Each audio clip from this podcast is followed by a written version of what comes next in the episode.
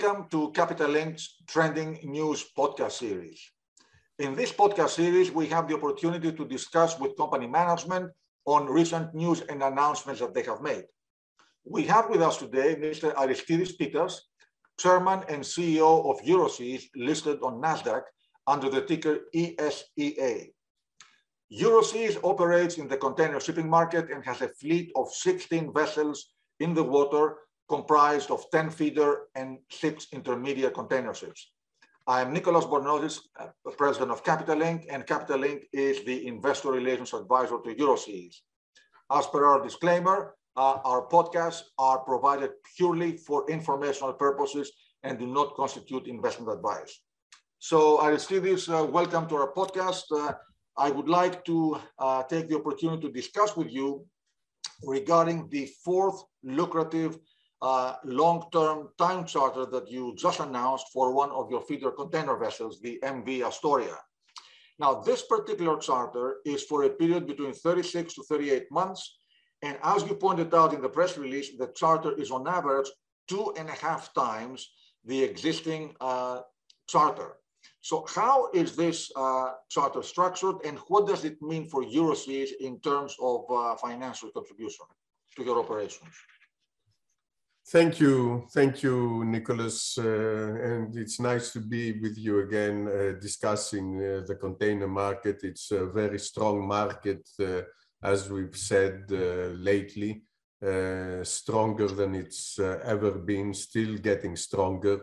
This last fixture in a matter of just one month is, is even stronger than the previous ones that we discussed just a couple of weeks ago.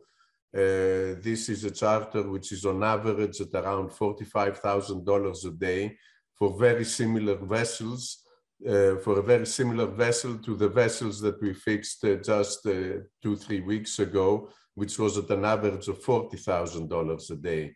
So this one is uh, also fixed with the uh, with, with the basis with which is staggered which means that we get the money up front. So we get $65,000 for the first year uh, per day, $50,000 for the second year, and uh, $25,000 uh, for the for the last year for that average. So as you can see, this is proof of the strength of the market.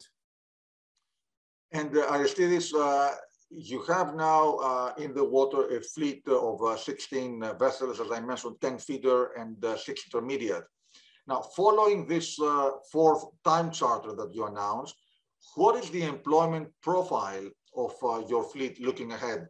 And specifically, what is the charter cover that you have secured for the next two, three years?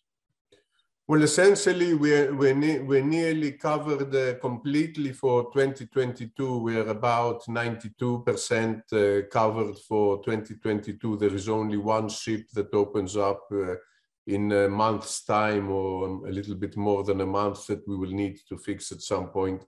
And of course, with the current market, we think that we're going to be able to fix it at uh, similarly high levels. Okay, it's a smaller ship, so it will be somewhat lower, but still extremely high. And then we've got a couple of ships opening up towards the end of the year. Uh, so 2022 is, is really fixed. Uh, for 2023, uh, we are also fixed at about 60% uh, of our days. Uh, and for 2024, we are at around 40% of our days. So we've got extreme coverage already but the, what we have covered uh, already, which is under contract, uh, is uh, sufficient to provide, to cover all our costs, all our debt, everything, and allow for an extra cash generation, which is very substantial uh, in the amounts of uh, more than uh, $70 million per year. So we've got a very a very nice problem at this point. We've got a very significant cash generation. By the way, this particular charter, when we look at it, uh, it has, uh, as you mentioned, staggered uh, rates, 65,000 daily for the first year, going down to 50 for the second, and uh, 20,000 for the third year. Uh, I, we have to make sure that somebody doesn't look at that and think that this is uh, indicative of a declining container market. My understanding is that uh, this particular structure has to do with a specific uh, charter, and it's uh, it gives you actually advantages in terms of front loading uh, for the cash flow. So, is this charter indicative of a declining or weakening container market? Or no, no, no. Nicholas, sorry to interrupt. It's it's actually an indication of the strength of the market.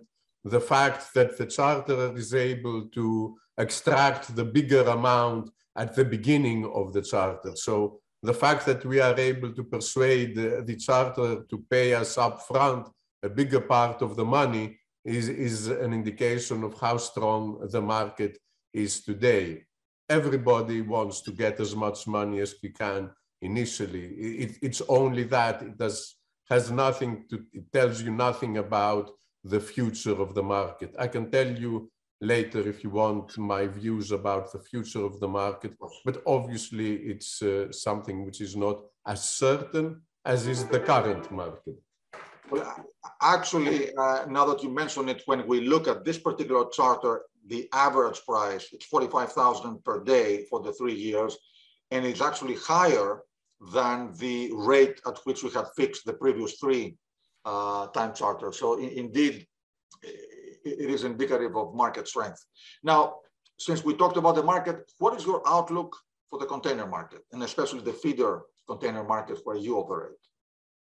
Yes, well, uh, it, it's always difficult uh, to predict the future. Uh, to talk about today was the easy part. And uh, uh, if we talked about today just uh, three months ago, people were saying that this can't go on and the market will uh, soften and uh, it will soften and we will see it. It's not happening. And I don't predict that this will happen within the next uh, six months.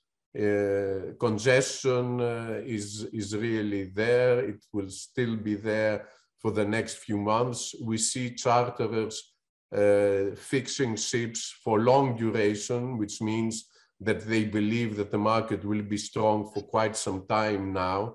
We see big names like uh, Maersk, like MSC, like CMA, like ZIM, taking on ships that uh, the charter period starts uh, towards the end of the year. So even towards the end of the year, you see people uh, thinking that the market will be strong and taking ships on charter.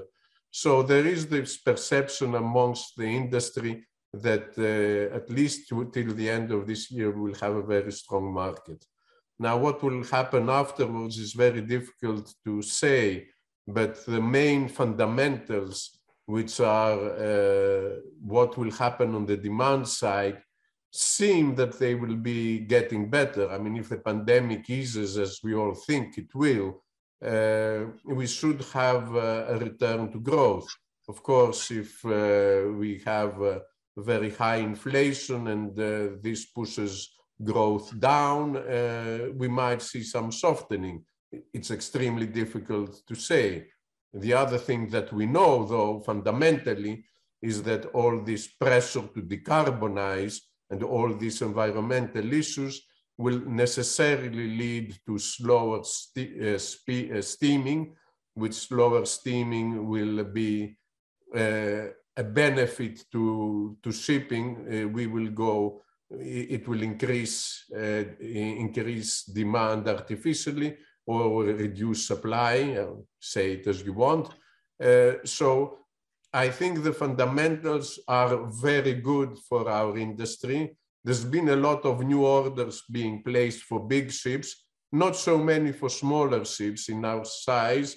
There haven't been so many uh, new orders placed. So I am cautiously optimistic about the longer term as well.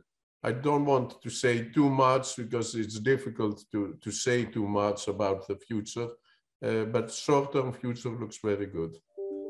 Aristides, last week uh, you joined the Capital Link uh, company presentation series and you made uh, a fairly detailed presentation on the company's operations, strategy, and the container sector outlook. Um, following your latest press release, uh, with the fourth uh, fixture. As you mentioned, your forward charter cover is 92% for um, 2022, 60% for 23, and 45% for 2024. So you've locked in, as you mentioned, uh, significant cash flow. Uh, can you uh, repeat a little bit, uh, put it uh, into context, uh, your cash accumulation and the low leverage that you have and what this means in terms of giving you financial flexibility for um, further growth? For sure.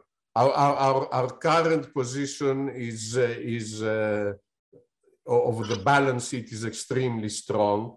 Uh, our leverage is extremely low. It will be about $120 million, which compared to our asset value, which is around 600, more than 650 million, means less than 20%. You realize how low the leverage is on, on the asset value. It's, it's even lower than the scrap value of our ship. So leverage is non-existent. There is no high cost uh, uh, uh, other kind of instrument preferred or whatever. So it's only common and debt, and debt is very little.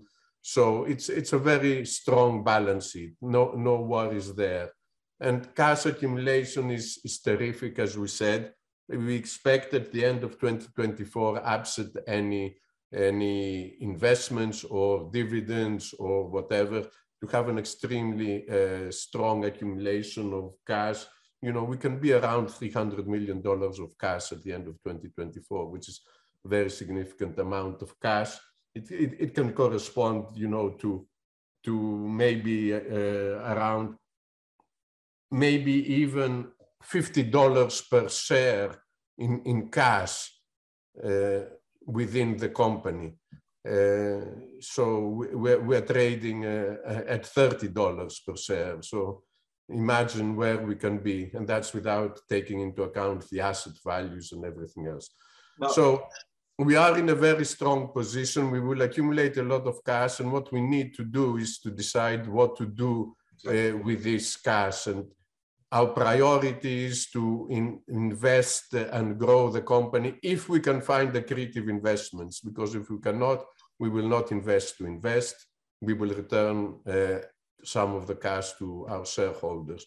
But if we can find investments like the investments we did in 2021, the couple of ships that we bought in 2021, where we bought ships uh, and were able to charter them simultaneously at very high charters, which uh, will repay the total investment within three to four years, that's fine.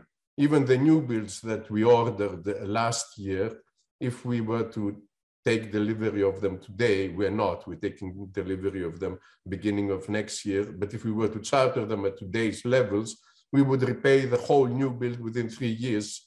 Imagine, I mean, this seems as if it's going to be a terrific project. So if we are able to do good investments, we will do them. If not, we will return some of the money to our shareholders in one form or the other, even through a buyback or through a dividend. We will see but we are in a very strong position in a very strong market, which we think will continue to be like that for a couple of years. That's in a nutshell where we are, uh, Nico. That's a good position to be in. Aristides, thank you for elaborating on the latest news and also on the container market. Uh, we urge everybody to take a look at your latest presentation. Uh, you can find it on www.euroseas.gr or on the Capital Link website where we have the whole um, presentation session with uh, the Q&A with uh, between management and investors. Aristides, thank you very much for being with us. Thank you, Nicholas. And I know I might have sounded very optimistic, but I've been around for 15 years and you've heard me talk for a long time. And you know that I'm not uh, over optimistic usually. I try to be as realistic as I can. Thank well, you very much for having me. You've been me. around more than 15 years You've around in the public markets more than 15 years. Thank you, thank you. Thank you, Aristides. Thank you. Thank you. Bye-bye. Bye-bye.